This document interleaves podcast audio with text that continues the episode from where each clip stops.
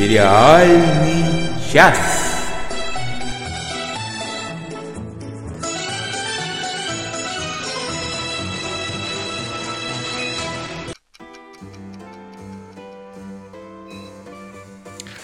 Добрый вечер, добрый вечер, добрый вечер. А может и доброе утро. Мне-то, в общем-то, без разницы, когда вы нас слушаете. Главное, что вы нас слушаете. А слушаете вы этих, как их там, сериальный час, вот точно. А это значит, что с вами, как всегда, Надя Сташина. Всем привет из глубокой деревни. Оля Бойко. А, всем добрый вечер или доброе утро у кого как. как. Ну, там как пойдет. И я, как всегда, здесь вот немного отвечаю за то, чтобы нажать кнопки и при этом нести всякую чушь, то есть Денис Альшанов. Ну что, у нас есть что сказать в свое оправдание, прежде чем мы начнем? А что, уже пора оправдываться? Ну, мы же начнем с такого, что, что там прям оправдываться и оправдываться. Я не Серьезно? знаю, почему так. А вы Я что? не знаю, почему Серьезно? так. Ну, давайте. Ага, давайте. Долгожданное. Вот что уж- натворили? Почему приходится врать? Ну как, много чего натворили. В общем, И главное, да, все. кого надо, того и убили. Вот, вот уж долгожданное, так долгожданное. Очень, очень ждали, правда? Большая маленькая ложь. Big Little Lies. Ждали. это Как тебе правда. первая серия, Оленька? Э, честно? Честно. Ну, как-то... Ты знаешь, э, я, я просто сейчас смотрю на свои заметки, которые я по итогам этой серии написала, и, и у меня э, ровно два предложения. Так. Там Ничего толком не происходит. Мэрил Стрип крутая злобная тетка. Слушай, мое Ты резюме. представляешь, а у меня был такой, я, правда, ничего не написала, но я вспомнила свою мысль. И, Посмотрев первую серию, я подумала такое, что они решили, что раз они раздобыли себе целую Мэрил Стрип, то сценарий писать не надо уже. Все. Вот, вот.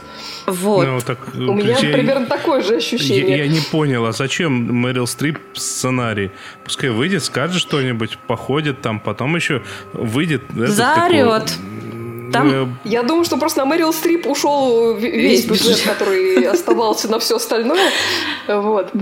поэтому решили больше ни с чем Нет, не там на самом деле. Мэрил Стрип по полной просто. Она не просто ходит, что-то говорит, она там орет. Это очень сильная сцена.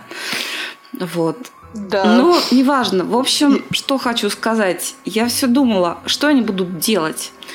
А, потому что роман они экранизировали.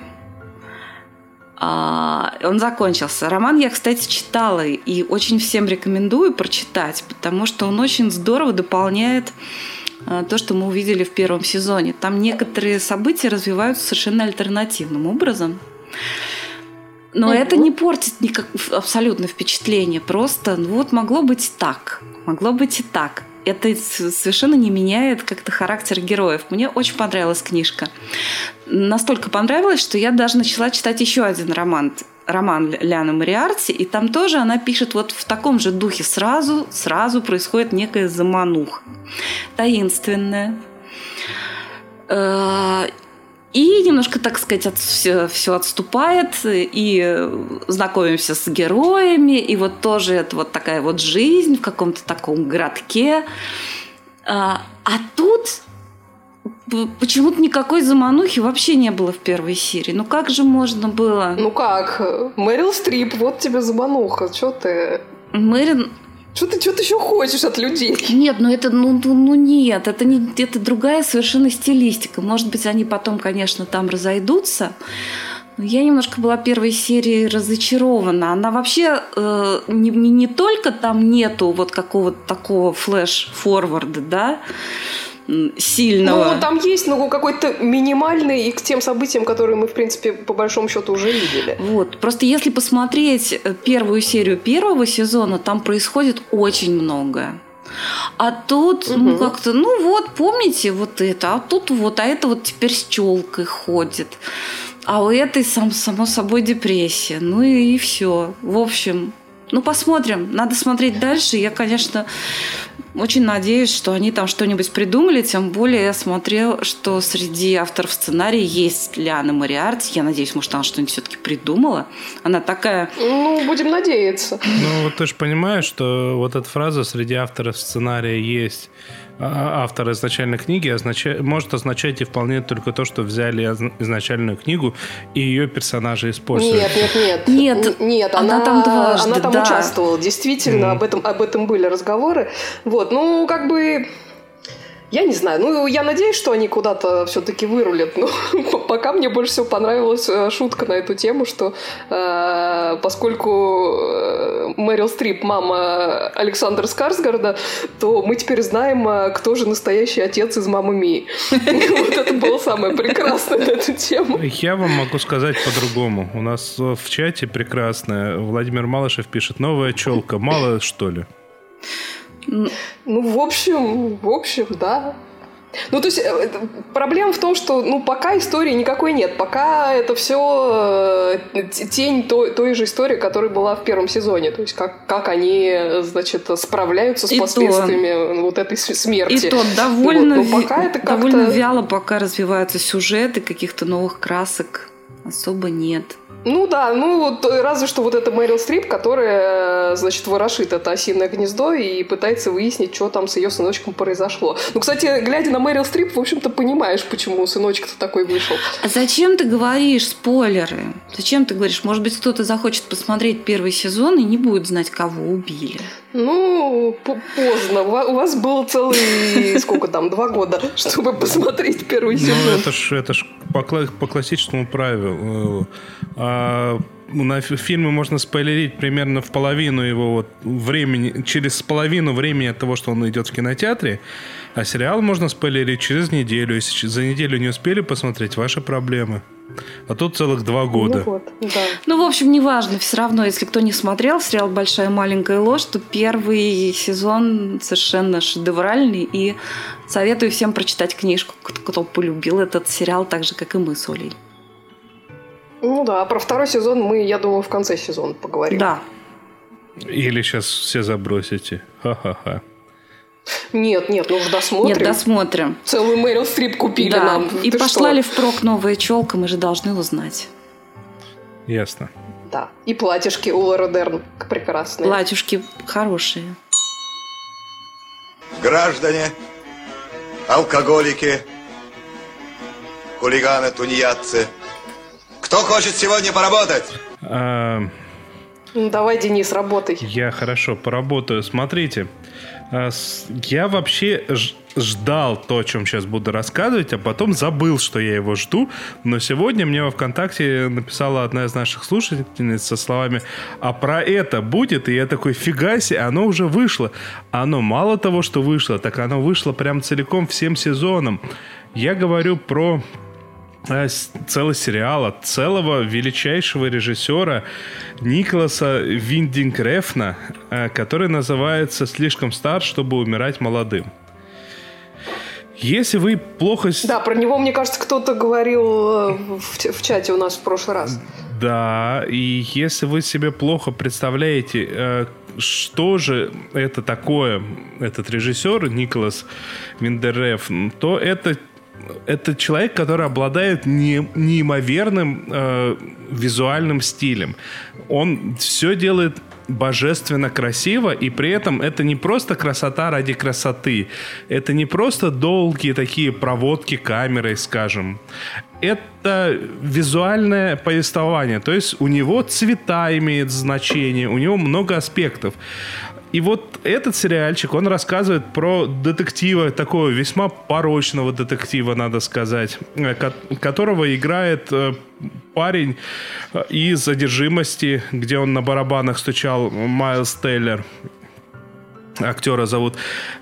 И вот я с- начал смотреть этот сериал и со- сразу должен предупредить.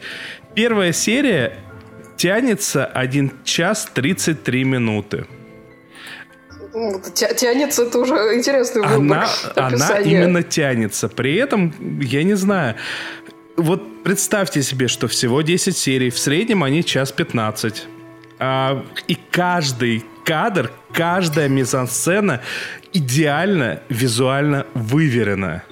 Угу. Вот прямо не было ни одного кадра, где, ну, единственная причина, по которой на паузу не хочется поставить, чтобы рассмотреть, потому что они все и так, вот у тебя есть возможность рассмотреть все внимательно, потому что диалоги в среднем выглядят следующим образом.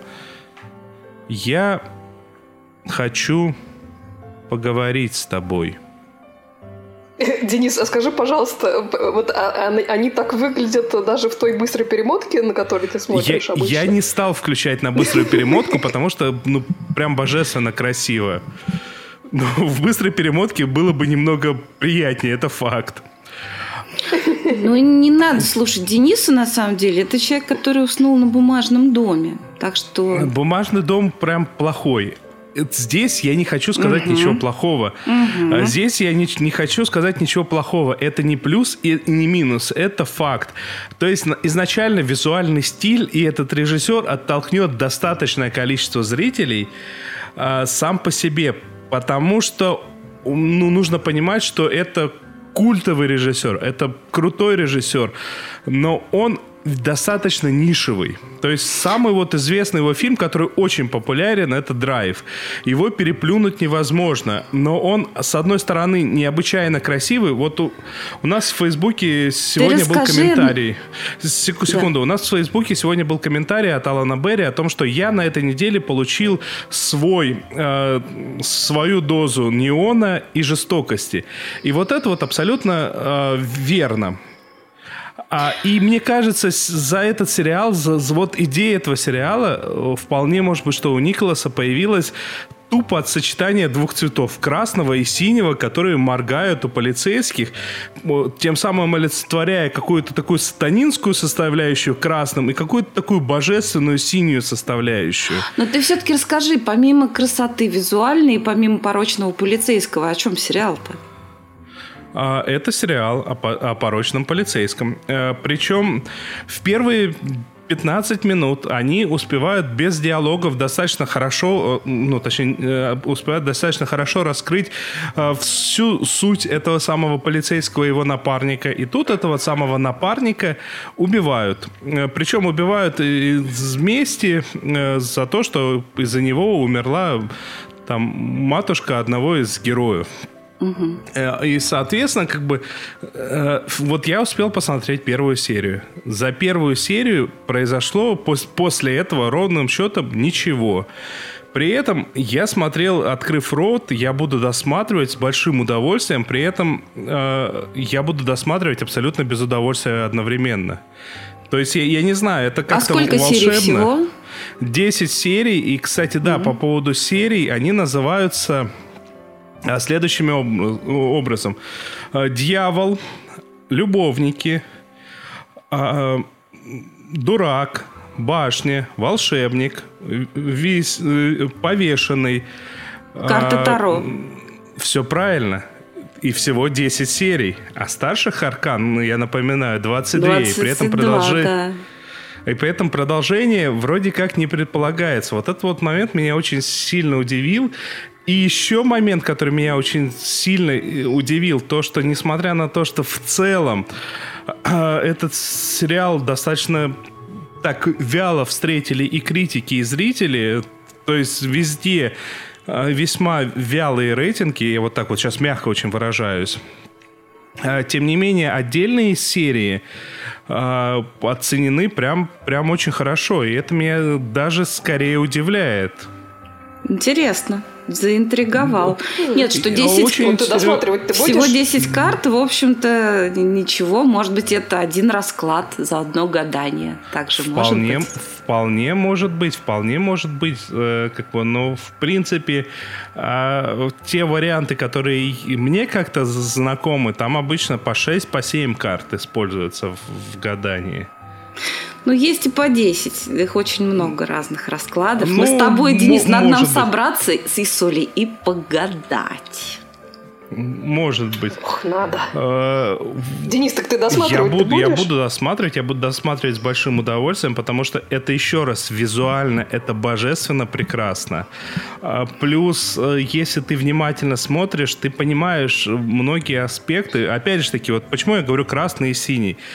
А, тут персонажи подсвечены, и вот понятно, что кто из них злодей, кто из них как бы немного свет представляет.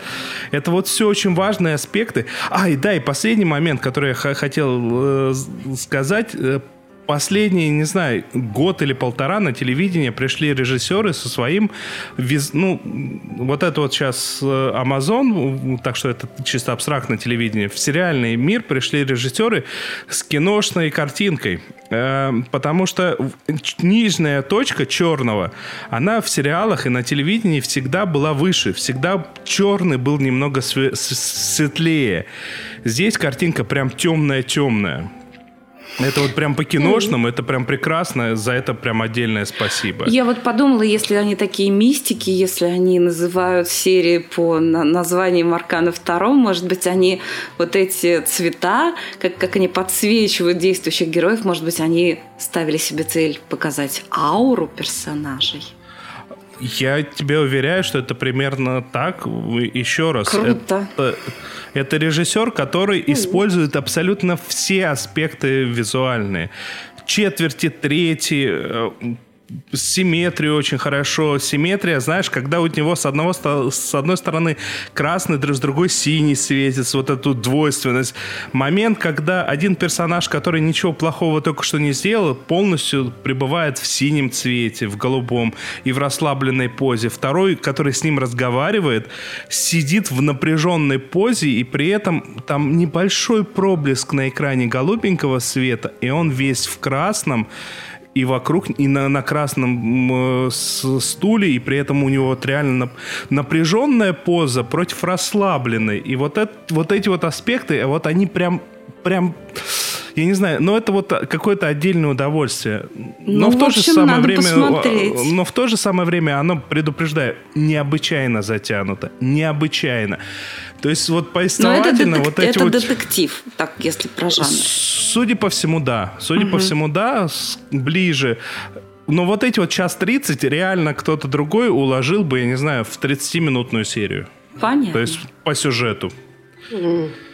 Угу. Вот. Слушай, ну ты хоть э, когда досмотришь, скажи пару слов. Ну, естественно.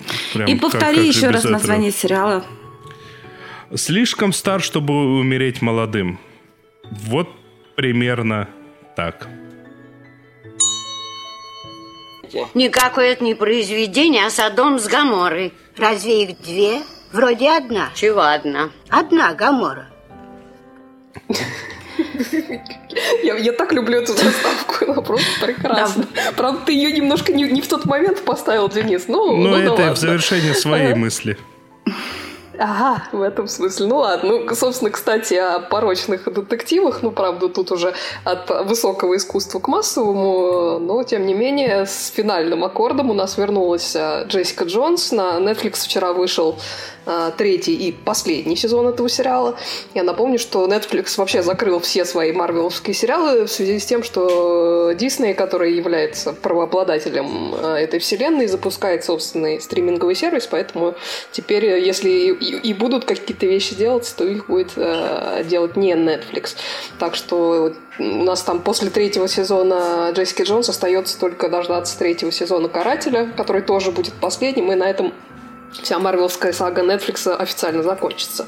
Вот. А возвращаясь к Джессике Джонс, это, наверное, самая такая антигеройская героиня в, Netflix, в нетфликсовской версии Марвел.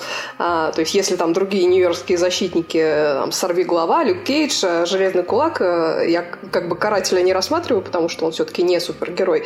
Э, так вот, они как-то с готовностью примеряют на себя вот этот образ супергероев, хотя каждый из них там проходит, конечно, через фазу сомнений. И тому подобное. Но Джессика-то с самого начала очень сильно отбрыкивается от а, вот этого геройского ярлыка и всячески всем дает понять, что а, ей все это довольно мало интересно, она фокусируется на своей работе частного сыщика, а в свободное время, хотя, собственно, и в рабочее тоже, она там поглощает а, литры виски и предается депрессии. Ну, в общем, как любая нормальная антигероиня. Ну, слушай, вот, э, самое шикарное да. подтверждение этих слов это тот факт, что в первом сезоне она на свой костюм из комиксов так фыркнула эффектно. Ты знаешь, э, в этом сезоне прекрасное совершенно э, есть продолжение этой темы, правда, не с Джессикой, а с э, Триш Уокер, которая, собственно, Hellcat из комиксов. Mm-hmm. Вот там они очень смешно обстебали ее костюм, потому что она такая в какой-то момент надевает этот костюм из комиксов, так смотрит на себя в зеркало и говорит «Hell no!» типа, Ни в коем случае. У Hellcat реально прям адовейший костюм. Эти персонажи персонажи уже появились в, ту эпоху, когда все уже пережевано было 10 тысяч раз, и, соответственно, как бы, ну, нужно какой-то костюм прифигачить. Именно, именно, вот. Ну, тут как бы еще, еще раз э, на эту тему посмеялись. Да, так вот, возвращаясь э, к, к Джессике Джонс и ее э, бытовому алкоголизму, ей, впрочем, это как-то не мешает, по большому счету, кого-то спасать все время, и при этом, в общем-то, делает она это по доброте душевной, которую она, естественно, всячески скрывает за такой крайней недружелюбностью и довольно острым языком. Вот. И что касается вот э, непосредственно третьего сезона, это, ну, я бы сказала, что это одна такая большая медитация на тему фразы, которую во втором сезоне говорит Джессики, один из, э, ну, таких ключевых персонажей этого сезона. А, он э, ей говорит, что герой это тот, кому не наплевать и кто что-то в этой связи предпринимает. Вот. А из этого определения, кстати, следует, что не обязательно быть супергероем, чтобы быть героем. Вот. Но это как бы уже э, детали. Так вот, без особых спойлеров из второго сезона я напомню, что он закончился тем, что все основные персонажи либо переругались между собой, либо просто перестали друг с другом общаться. Mm-hmm. То есть э, главный там разрыв произошел между Джессикой и ее приемной сестрой, Триш Уокер как раз вышеупомянутый. И, кроме того, Джессика разругалась со своим э, соседом, и э, в какое-то время он был ее сотрудником вот этого ее детективного агентства, такой прикольный чувак, Малкольм. Вот. И между вторым и третьим сезоном там проходит где-то, ну, наверное, целый год, Джессика там, понятно, верна себе активно заливает э, душевную пустоту и травму бесконечной виски.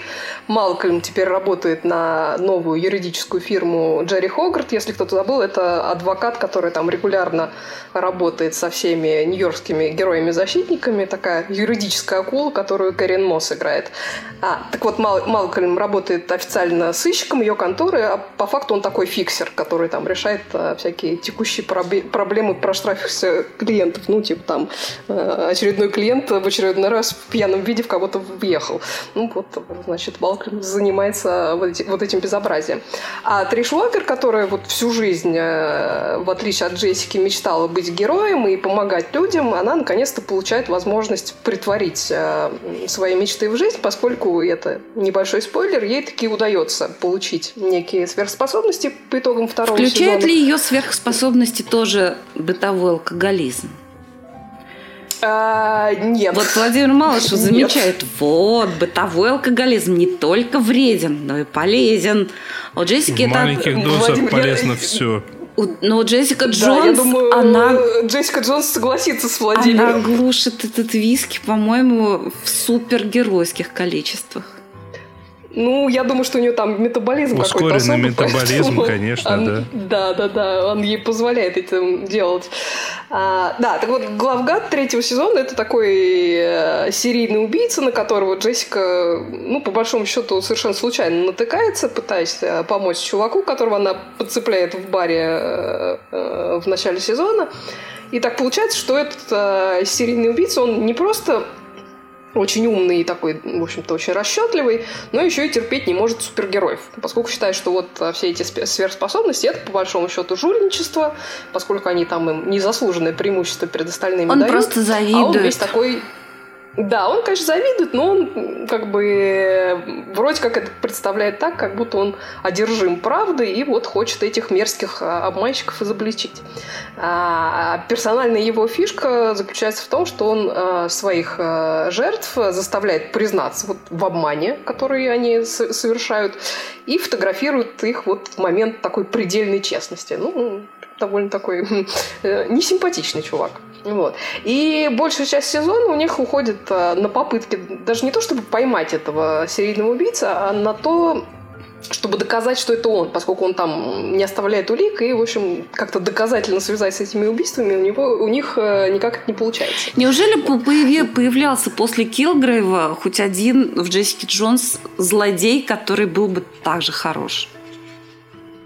А, нет. Нет, но они были, понимаешь, они, э, э, как сказать, э, я думаю, что они прекрасно сами понимали, что такого злодея, как Килгрейв, им больше не сделать, поэтому они, по большому счету, отходили в сторону.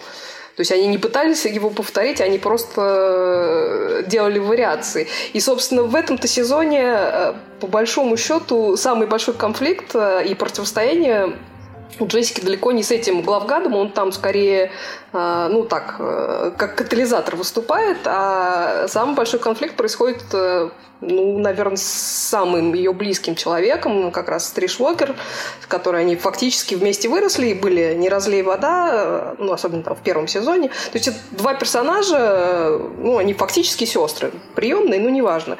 И в этом сериале, ну, наверное, больше всех на свете они друг друга любят и друг ради друга готовы на все. Ну, вот взгляд на героизм у них э, очень сильно разнятся, причем с самого начала. Но после того, как Триш сама становится вроде как э, супергероиней, это становится э, совсем очевидно. И дальше это уже вопрос, ну, скажем так, грани, вот этой тонкой грани, которая отделяет героя от злодея.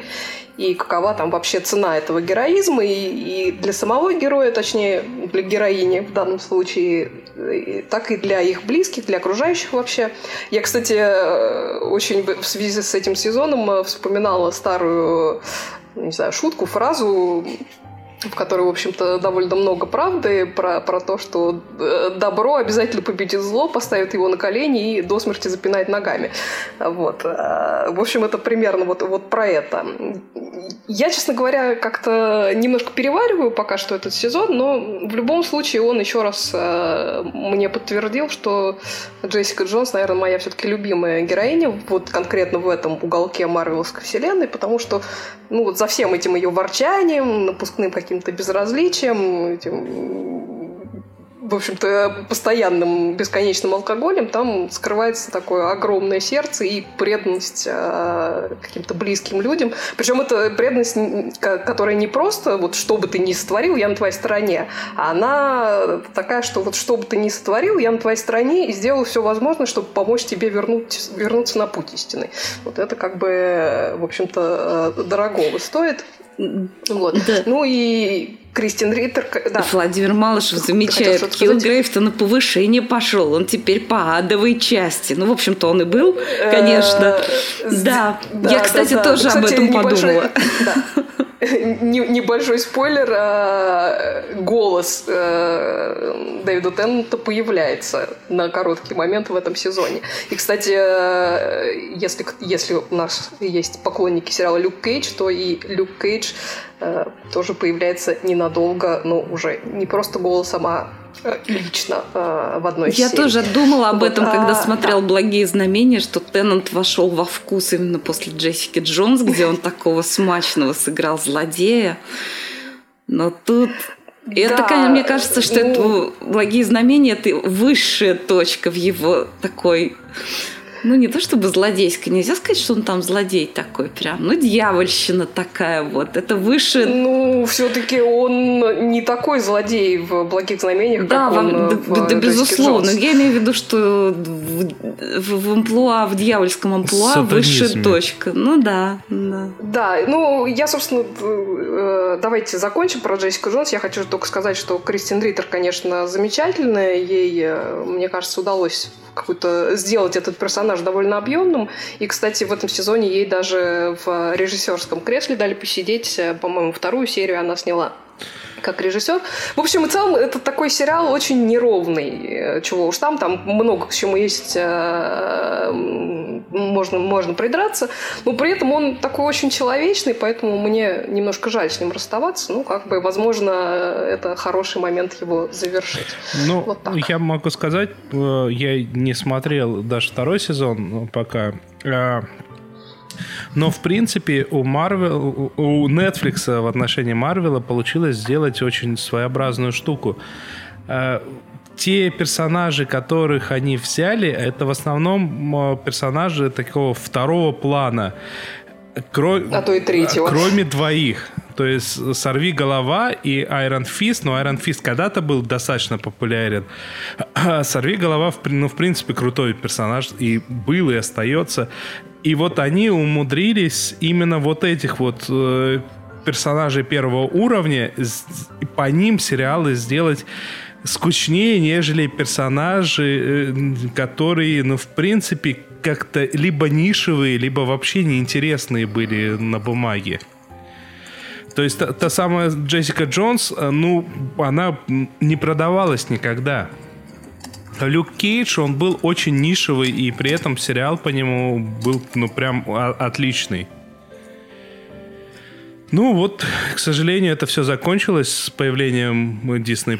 Будем смотреть, к чему это все приведет, а пока я предлагаю двигаться дальше. Досмотрели.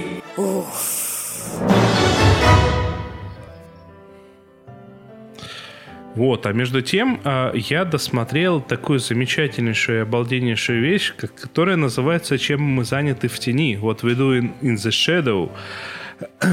Я уже неоднократно о ней рассказывал. Это своеобразное продолжение того, что было в одноименном фильме, который у нас в России перевели как «Реальные упыри». А, Джеймс Клемент и Тайка Вайтити выступили режиссерами оригинальной вещи – и это был шикарнейший, необычайно смешной фильм. И самое лучшее, что можно сказать про этот сериал, он не хуже, а местами даже получается смешнее и забавнее. Я сегодня не буду рассказывать про моего любимого э, персонажа, который появился вот только в сериале. Это новый вид вампиров, энергетический вампир. Нет, мы это дело пропустим. Я залпом... А жаль. Жаль, да, но, но смотрите сами, потому что оно того стоит. Он в каждой серии появляется прямо таки шикарнейшим образом. Обязательно посмотрите, всем настоятельно рекомендую. Я залпом посмотрел три последние серии, я умудрился как-то пропустить их, а потом нагнать вот как... Смотрю восьмую серию, ну, хорошо, на том же уровне. Начинается девятая серия. И примерно с начала серии, которая называется «Суд», у меня начинает падать челюсть вниз, потому что там сделали такое, там сделали такое. Вы представляете, вот этих вот трех главных героев, трех вампиров отправляют на суд э, верховных вампиров неких. И там появляются э, эти самые верховные вампиры. Вот вспомните всех, ну практически всех, кроме одного, кроме Гарри Олдмана, э, актеров, которые играли вампиров в своей жизни. И теперь представьте, что они все на этом суде появились. И они при этом не именами своих персонажей там названы, а своими реальными именами. Это да. Что, прям Гарри Олдман? Гарри Олдмана не было, вот всех кроме него представьте. Ай, Слушай, ну, а ты вспомни фильм Джима Джармуша. Вспомни, кто там играл вампиров, помнишь? Я не буду сейчас этих имен называть. Вот один из двух этих героев там появился. Mm-hmm. Да, Круто. я, пожалуй, назову всего два имени, потому, ну, точнее, э, од, давайте так, два имени. Одного, потому что, ну, его тяжело не узнать, это Дэнни Треха. И он появился в, в роли вампира Дэнни Треха. А второго персонажа я, если честно, не узнал, пока не прочитал, кто же это.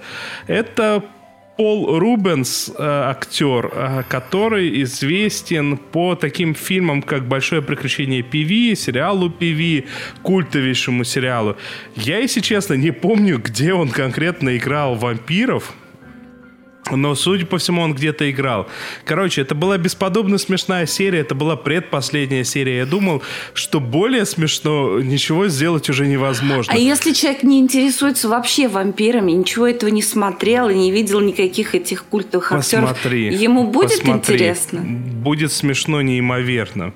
Угу. Потому что это, это комедия, которая одновременно и высмеивает всякие штампы киношные, с одной стороны, а с другой стороны, там шуток запредельное количество, потому что этот энергетический вампир, э, который мне так полюбился, он тебе понравится вот стопроцентно, ты будешь... Э, он, он даже мне по одному твоему рассказу полюбился. Да, ты будешь бегать и кричать, э, как а, я, я знаю, я знаю троих таких людей. Вчера на работе он подошел ко мне к кулеру.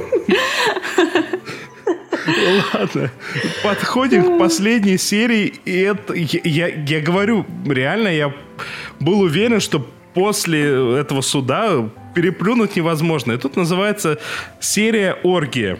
Да, сегодня я буду рассказывать Ой. про оргии, а не Оля. То есть на мою территорию залезаешь, ну-ну. Слушайте, это было настолько бесподобно смешно. А, короче, я не знаю, я либо вам сейчас буду пересказывать всю серию, чего я делать не хочу. Честно, потому что вот там, там, во-первых, шутки, с одной стороны, текстовые, то есть э, они хорошие. Например, например, там шутка в духе. Вот вы знаете тех, вы знаете, что половина всех летучих мышей, которые существуют на планете Земля, это на самом деле вампиры, которые стыдно после неудачных оргий. Владимир Малышев прекрасно написал. Надя, посмотри, это классическая производственная драма. Просто профессия у них, кровь. Да. Ну, бывает. Все профессии нужны, все профессии важны. Да, ну, значит, сериал про жизнь, значит, посмотрю. Вот, но самое главное, естественно, здесь отыгрыш, ну, ну бесподобно смешно. Я прям Ух, я жду продолжения. Еще раз напоминаю, что этот сериал называется «Чем мы заняты в тени». What we do in the shadow. Он по одноименному фильму, который я тоже настоятельно рекомендую посмотреть. Еще под продюсерством Тайка Вайтити вышел э, схожего типа э, сериальчик по, под названием «Паранормальный Веллингтон», который был, а, ну вот на тот момент я бы сказал, ну как бы серии 2-3 тому назад, я бы сказал бы, что так же смешно, но вот сейчас вот чуть менее смешно, но тоже заслушивает вашего внимания. И ух, я буду ждать следующего сезона. А, и вот да, у нас тут прям в чате только что всплыло а, от человека с ником, который я, к сожалению, прочесть не смогу. Он новичок. Он новичок. А, он, он новичок, окей. Спасибо Денису за вот Do in the Shadow. Всегда, пожалуйста, это божественно круто. И, и да, и ух. И Настя вот тоже по поводу собралась смотреть. Так-то увлекательно рассказал, так что... Все, я... А продолжение-то будет? Конечно будет, Извини, конечно будет, да. Да, да, уже вот объявлен второй сезон. А, После него посмотрела фильм, он просто суперский. Это тоже у нас из чата, тот же, тот, тот же человек пишет. Да, фильм, фильм прям шикарный. Ну, Тайка Вайтити, я, в принципе, рекомендую э, фильмы Тайка Вайтити, особенно «Охота на этих», на дикарей, которые вообще про другое, но прям суперские. И на этом я предлагаю бежать дальше. И тебя вылечат, и тебя тоже вылечат и меня вылечит. Это, это я про вампиров, а Ой. не про то, что ты будешь дальше рассказывать. Я надеюсь. Да, э, продолжаем цитировать э, нашего постоянного слушателя Владимира Малышева, который нам э, написал комментарий про свою неделю. Написал «Воин, очень хорошо, хочу больше. Благие знамения, любовь с первого взгляда, мужская дружба и Куин. И, наконец, «Джентльмен Джек». Отлично, при, принесите еще. Да, так вот, э, про «Джентльмен Джек»-то э, и пойдет э, речь. На этой неделе завершился первый восьмисерийный сезон этого отличнейшего сериала Сразу скажу для Владимира Малышева и для всех остальных, что сериал уже продлен официально на второй сезон, и это очень-очень хорошая новость. А для тех, кто пропустил мой предыдущий рассказ о нем, я напомню, что это сериал, который делает Салли Уэйнрайт, которую мы знаем по сериалам «Хэппи Вэлли», «Последний танк в Галифаксе», «Скотт и Бейли». Э, и этот проект она вынашивала практически 20 лет, и он, наверное, занимает особое место в череде вот этих ее йоркширских сериалов силу того, что она еще и выросла рядом с поместьем Шипден Холл, где происходит действие сериала, а также потому, что в отличие от предыдущих, э, ну, достаточно современных проектов, действие тут происходит э, в 19 веке, если я не ошибаюсь, в 1832 году, а персонажи это реальные люди, и вообще сама эта история произошла на самом деле – и детально описано в многочисленных дневниках. Главной э, героини Энн Листер, которую совершенно роскошно играет э, Сюран Джонс, э, которую мы любим по сериалу, например, «Доктор Фостер». Вот. А э, эта самая Энн Листер была крайне любопытной женщиной, которая жила в, первом, в первой половине XIX века, такая английская аристократка, не самая богатая, но ей принадлежало вот то самое вышеупомянутое поместье Шебден-Холл и прилежащие земли, которые она сдавала в аренду фермерам. Также на ее земле были залежи угля и, соответственно, несколько шахт, с которыми там связана довольно важная сюжетная линия в сериале. Но помимо того, что она была землевладельца и весьма такой э, продвинутый бизнес-леди, как это сейчас называется, с таким очень волевым характером. Она была очень образованной женщиной, во многом самоучкой. Она очень много путешествовала, в основном по Европе. Но, кстати, и в Россию заезжала. Занималась там чуть ли не альпинизмом. И вообще была такой крайне эксцентричной особой, которая оставила после себя невероятное совершенно количество очень подробных дневников. Там э, что-то то ли 4, то ли даже 5 миллионов слов. Ну, то есть, э, представьте себе объемы. Вот. А, и часть этих дневников была написана шифром, который в какой-то момент, хотя далеко не сразу, расшифровали, и выяснилось, что вот эти шифрованные страницы в основном посвящены ее э, личной жизни и ее многочисленным э, связям э, с прекрасным полом, которые она не так чтобы сильно афишировала, но не то чтобы сильно скрывала, по крайней мере, а, слухи об этом ходили, и отсюда появилось как раз вот это, в общем-то, довольно уничижительное прозвище «Джентльмен Джек», которое за этой самой Энлистер закрепилось. А, Причем надо отметить еще две вещи. Во-первых, в Англии того времени связь между двумя мужчинами по закону считалась преступлением и очень жестоко каралась, а вот про женщин в законе ничего не было сказано, поскольку, ну, я так подозреваю, что законники, видимо, не могли себе даже представить, что такое бывает. Вот. Но по факту такие связи, естественно, э, также не приветствовались. Вот. А во-вторых, Энн Листер, несмотря вот на свои такие многочисленные завоевания, отнюдь не была какой-то там жуткой развратницей. И все, чего она хотела, это жениться на любимой женщине. Вот. Пусть там даже на тайной церемонии, не имеющей какой-то там законной силы. Вот. Но, тем не менее, жениться и провести вот остаток жизни со своей избранницей. Ну, проблема в том, что каждая из ее э, очередных э, любимых женщин заканчивала тем, что выходила замуж по тем или иным причинам, от чего эта самая Листер, естественно, крайне страдала. Вот. И вот после очередного подобного разрыва, э, с этого как раз начинается действие сериала «Джентльмен Джек», э, в ее жизни появляется некая Энн Уокер, э, живущая в одном из соседних поместий, с которой они когда-то там были шапочно знакомы, но поскольку эта самая Энн Листер очень много путешествовала, они какое-то время там не виделись. Вот. И Энн Уокер, играет ее, кстати, Софи Рандall, которую, в общем, наверное, все знают по сериалу «Острые козырьки», например. Говорят, она еще и в «Бодигард» появлялась, но тут, наверное, наверное, Надя лучше знает, я «Бодигард» так и не посмотрела. Mm-hmm. Да, так вот, э, Энн Уокер прилично моложе, ей 28 лет, Энн Листер э, на тот момент 41, вот, у нее довольно хрупкое здоровье, в том числе душевное, и при этом она ощутимо богаче, чем Энн Листер, который как раз э, в этот момент позарез нужны деньги, чтобы вложиться в свой угольный бизнес. Вот, и что самое главное, Энн Уокер там проявляет э, явный такой очень искренний интерес к Энн Листер, хотя по своей наивности, в общем-то, природу этого интереса даже не подозревает. И Энн Листер видит в этой ситуации шанс не просто наконец-то исполнить свою мечту и, и, и таки жениться, но еще и поправить свое финансовое положение, включать свой шарм, естественно, на полную катушку. И в течение всего сезона вот эти отношения так или иначе развиваются на фоне остальных событий. И очень хорошо эта эволюция показана. Особенно Сюран Джонс, конечно, роскошно отыгрывает э, как изначально вот такой довольно меркантильный э, интерес, там сменяется очень искренней привязанностью, в которой сама Айн Листер далеко не сразу себе признается. Снято настолько отлично, кстати, что мне совершенно никак не испортило впечатление то, что я знала, к чему эти отношения придут в итоге, поскольку я смотрела э, старенький фильм BBC 2010 года про Айн Листер с Максин Пик в главной роли. Вот. Но при этом по настроению сериал от этого фильма очень сильно отличается, как минимум потому, что он, вообще говоря, неожиданно очень веселый. Несмотря даже на то, что там очень много чего-то не особо веселого происходит, но в нем очень задорный саундтрек э, классный, который там и ритм, и тон задает. А в нем прекрасно совершенно ироничная Сюран Джонс, которая регулярно подмигивает и широко улыбается в камеру зрителю.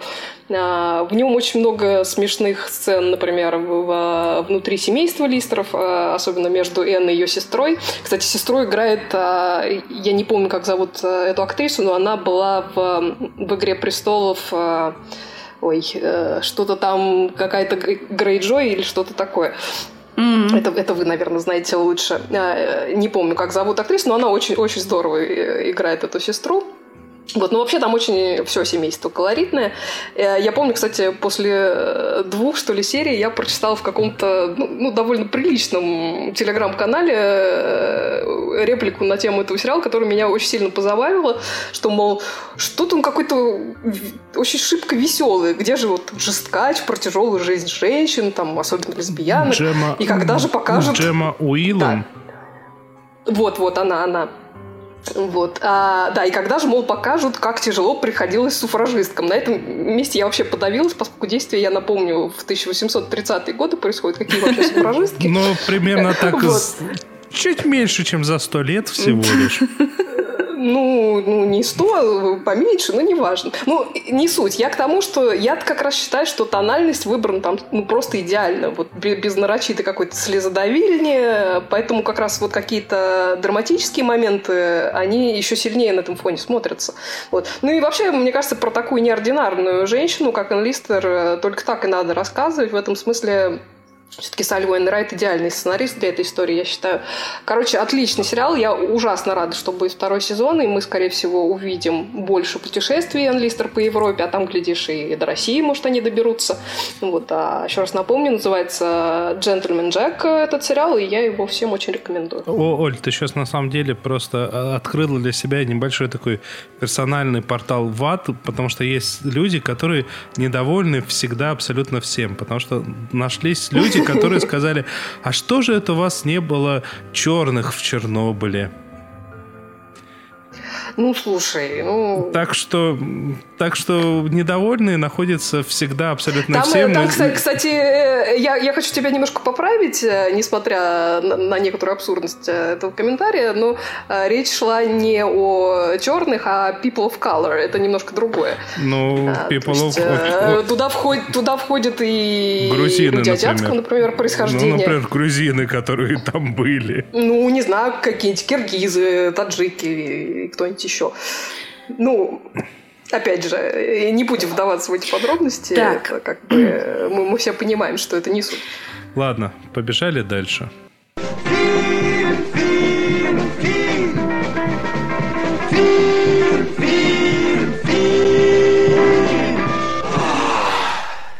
Владимир Малышев нам пишет. Отличный сегодня подбор сериалов. Я вот на следующей неделе только второй сезон немецкой тьмы насмотрел, так что будем смотреть все из сегодняшнего выпуска. Ради этого я решила немного изменить программу нашего подкаста. И тот сериал, который случайно мне попался в компьютере, потому что я забыла дома свой толстый терабайт и не могла смотреть сериалы, которые запланировала. А, про этот сериал я расскажу в конце, наверное. Тем более я начала случайно его смотреть с последней серии. И поэтому я хочу рассказать про фильм, который мне очень понравился. Так, как он называется? Фильм называется «Во время грозы». Это испанский фильм – Поэтому он называется «Durante la tormenta». Сейчас Оля это произнесет как положено. Что? «Durante la tormenta». Вот. Прекрасно ты сказала. Вот. «Во время грозы» по-русски. А я скачала этот фильм когда-то давно, потому что прочитала э, на него хвалебный отзыв у Алекса Экслера, который живет в Испании и смотрит много испанских фильмов. А, Фу, быть таким. Началось. Короче, фильм мне очень понравился. Там играет Альваро Морте, который профессор из бумажного дома. Ну, я бы не сказала, что он тут как- как-то вот чем-то мне прям особо запомнился. Если бы его роль сыграл какой-то другой актер, наверное, особо ничего бы не изменилось. Там совершенно прекрасная актриса в главной роли Адриана Угарте. Она так мне понравилась, что мне хочется посмотреть еще какие-нибудь фильмы с ее участием. О чем фильм? Фильм про петлю времени. А, действие происходит во время грозы. И там каким-то таким хитрым способом через телевизор старый, теплый, ламповый, устанавливается связь с этой же квартирой и этим же телевизором.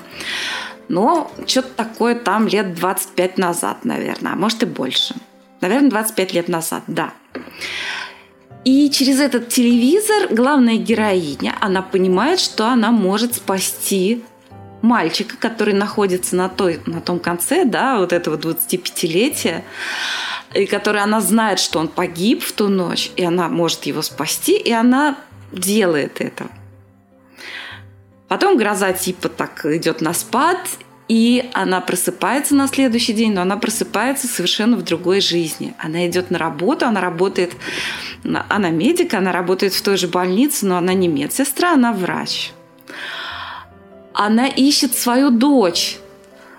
Э, но оказывается, что никто ее не знает, э, ее дочь не учится в этой школе, и вообще нет свидетельства о рождении такой девочки. И это вообще самый ужас. Она бежит к своему мужу, который, как, которого как раз играет Альваро Морте. И он ее не узнает. Женщина, вы, вы кто вообще такая? Представляете, какой, какой ужас. Неудачно. Вот. Потом она приходит э, к психологу, который как э, что, что интересно, он находит вполне себе такое научное объяснение, э, почему у нее именно вот сложился такой бред. И, значит, ее ведет, так сказать, ее историю некий полицейский, и вмешательство полицейского здесь очень важно, потому что на самом деле эта история имеет двойное дно, еще и детективное. Дело в том, что мальчик погиб, и все это связано с убийством, которое произошло не этого мальчика, а другим убийством.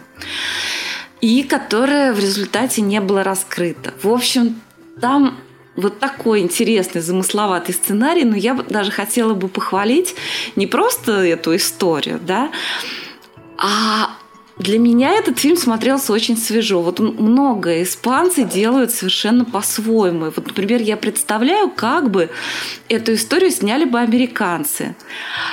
Совершенно по этому же сценарию, но сняли бы, ну, вообще совершенно другой фильм. Здесь они даже не столько сценарно, а именно стилистически ушли от большого количества клише и сделали все совершенно с другим почерком.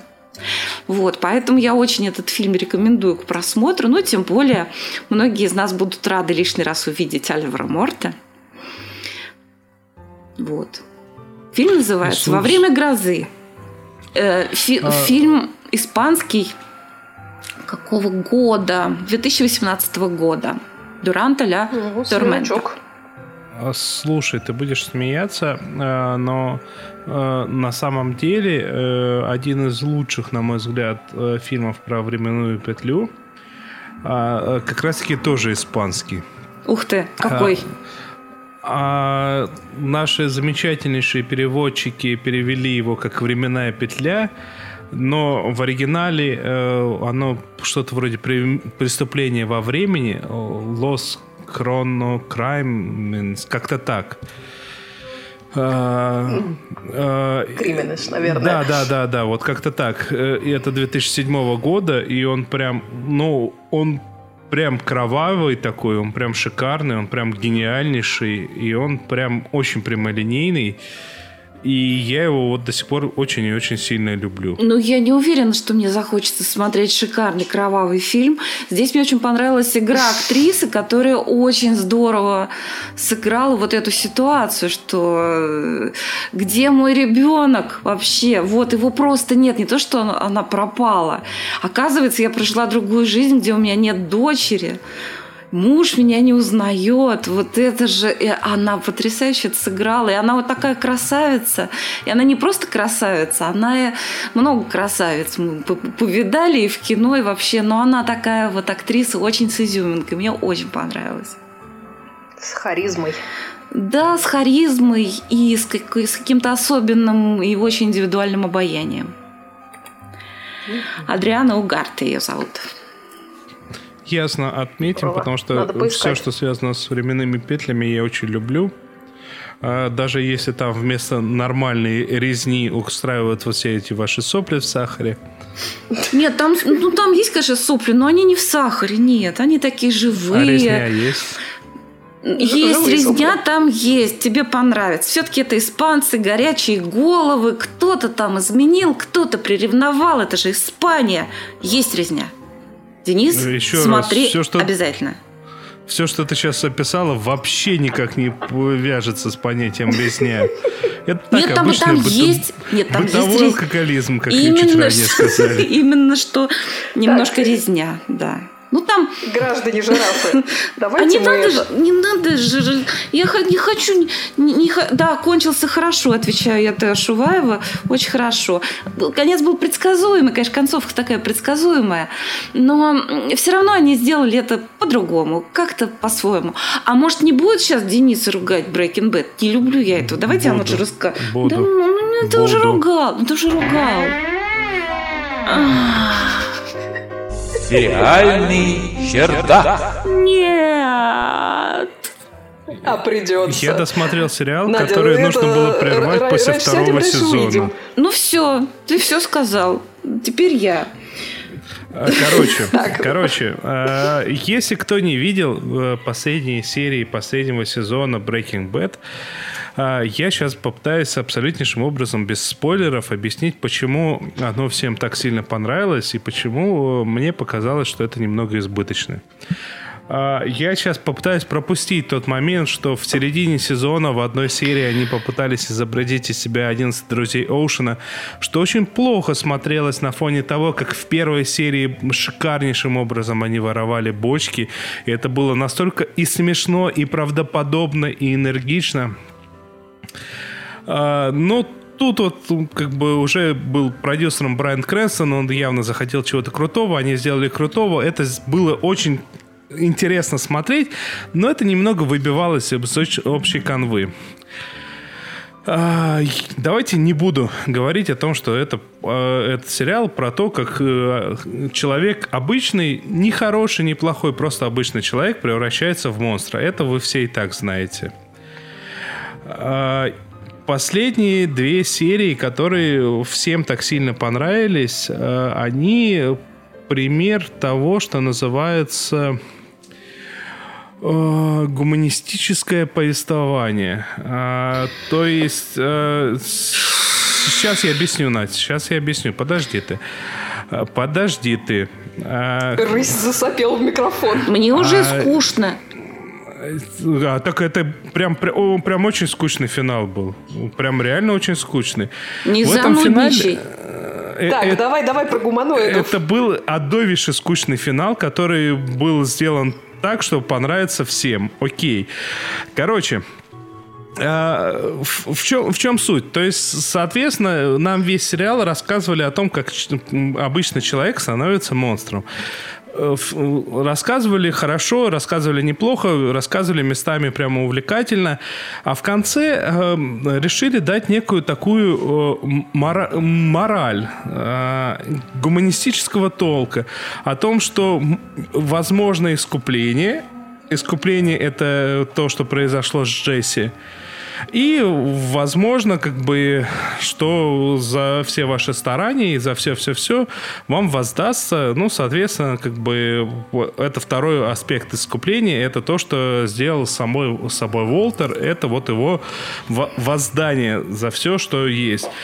А, это все шикарно, это все я хорошо. Поняла, я с этим финал абсолютно подожди, по-другому. Подожди, да не в этом фишка. Да, не в этом, да, в этом фишка. фишка. Именно в да, этом фишка. Именно это они и показывали старательно в двух последних сериях. Именно это там читается прям большими буквами. Но проблема там основная не в этом. Проблема в том, что там старательно показали, что помимо вот этих вот двух аспектов, о том, что ты можешь э, искупиться, что произошло с Джесси, и ты можешь искупиться, что произошло произошло с Волтером, но на свой манер, всегда воздастся. И это показали как то, что всех плохих парней перестреляли. Ну, тогда у меня остается Ура! один вопрос. Почему? Хороший Во-первых, не все. Подожди, подожди, Всех подождите. А, хороший был бы конец, если бы не один маленький аспект. Хэнк. Почему воздалось всем, кроме него? Слушай, ну ты, ты вообще, ты какие-то проводишь схемы, на мой взгляд, э, я, довольно ущербные. Я Это фильм Нет, сложный. Я, показываю, и, и, и я ничего... показываю ровно то, что там показали. Я рассказываю ровно то, что там показали. Я, нет, вот, ну хорошо, ты рассказываешь то, как ты увидел. Я это увидела абсолютно по-другому. Я рассказываю, я рассказываю нет там то, никакой, что там показали. Нет там никакой. И вообще финал был о другом. Финал а был о другом. Не о том, что есть какая-то справедливость, есть какое-то воздаяние, а о том, почему все это было. Самое важное в финале – это не то, что он устроил, и не то, в кого стреляли, и кто погиб, а кто не погиб. Самое важное, что было сказано в финале – я делал это, потому что мне это нравилось. Все, вот это было главное. Окей, эта, эта фраза была употреблена да, так это было к месту. изначально понятно. Эта фраза Что, была... ради этого пять сезонов надо было смотреть? Употреблена к месту. Нет, ну, во-первых, да. Во-первых, окей, э, это вот то, до чего дошел этот персонаж. Оля правильно говорит. Всем остальным, кроме этого персонажа, это было понятно сразу. Э, во-первых, во-первых, даже если это было бы понятно сразу, хотя это не было понятно сразу, не знаю, это долгое это время шло сразу. под соусом, что это вообще вынуждено, и как же моя семья без меня, и действительно это, семья это такая, что... Было видно, что это наносное. Это, это было при... Вы понятно, оба упрощаете. Вы оба упрощаете. И что касается Джесси, никакое это не искупление на самом а деле. что же это? Я, я говорю, слушай, ты высказался, я тебе говорю, как я увидела финал. Ну, а Фильм что это? сложный. На самом деле, то, то, что произошло с Джесси, это не искупление, это можно как-то подогнать, но на самом деле вообще весь сериал о том. А что это? Я спрашиваю тебя напрямую. А что это, если это, не искупление? Это о том, это о том, что за пределами явного зла, явного злодейства тоже есть оттенки. И вот это вот есть разные дорожки. Он не стал после этого белым пушистым, и не, не, не, не произошло никакого искупления в том смысле, не знаю, каком-то библейском, как ты говоришь. Но он по ну, этой дорожке я пошел. Библейский по... смысл здесь и не улавливаю, если Хорошо, он есть. в моральном каком-то, в моральном смысле нет.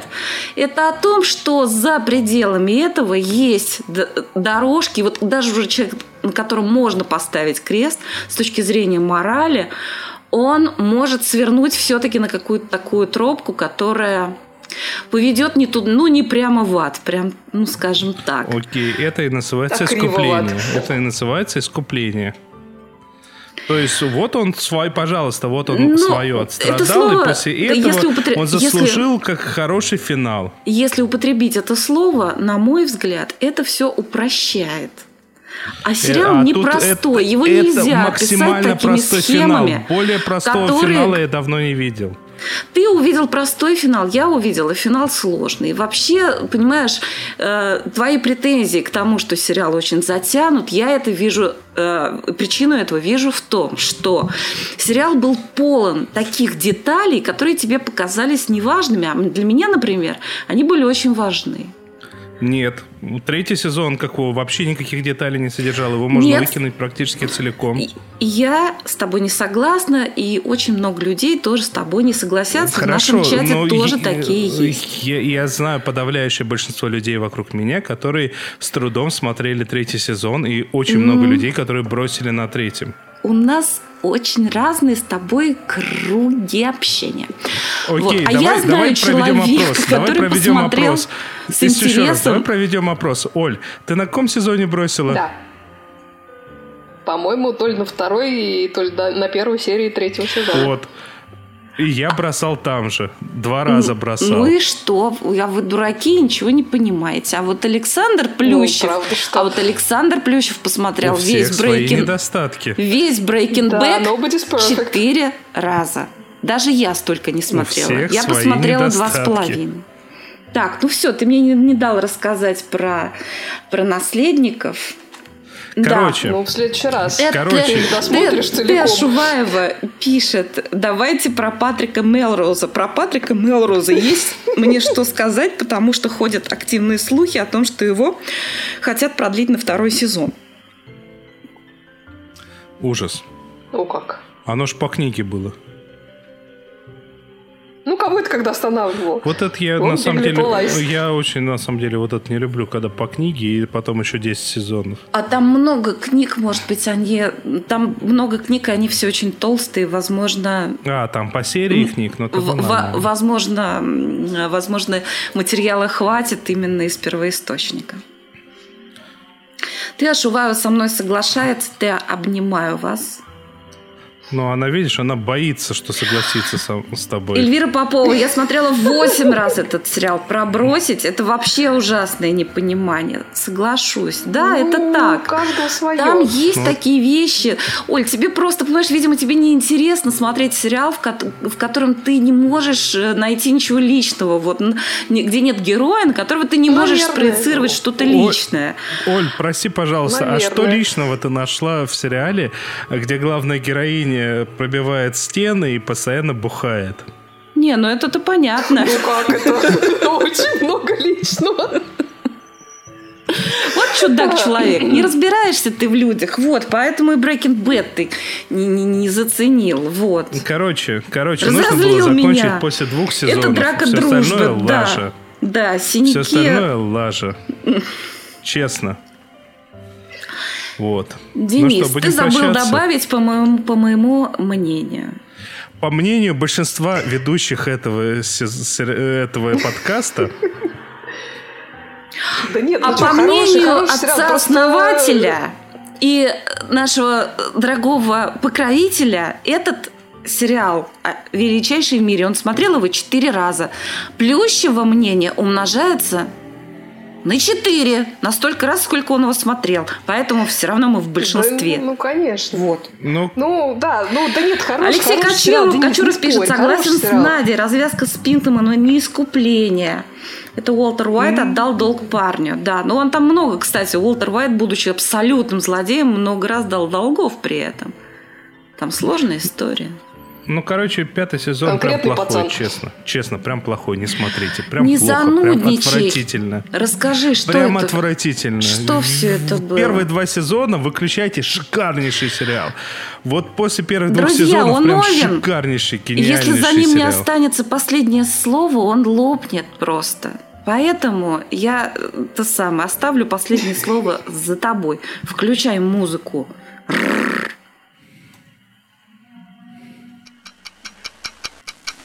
Кто с нами был-то? Спасибо, Владимир. Жаль, что редко. Короче, с вами был «Сериальный час». Надя Сташина, Денис Альшанов и Оля Бойко. Всем спасибо. Денис все равно хороший, пока, хоть пока. он меня и разозлил.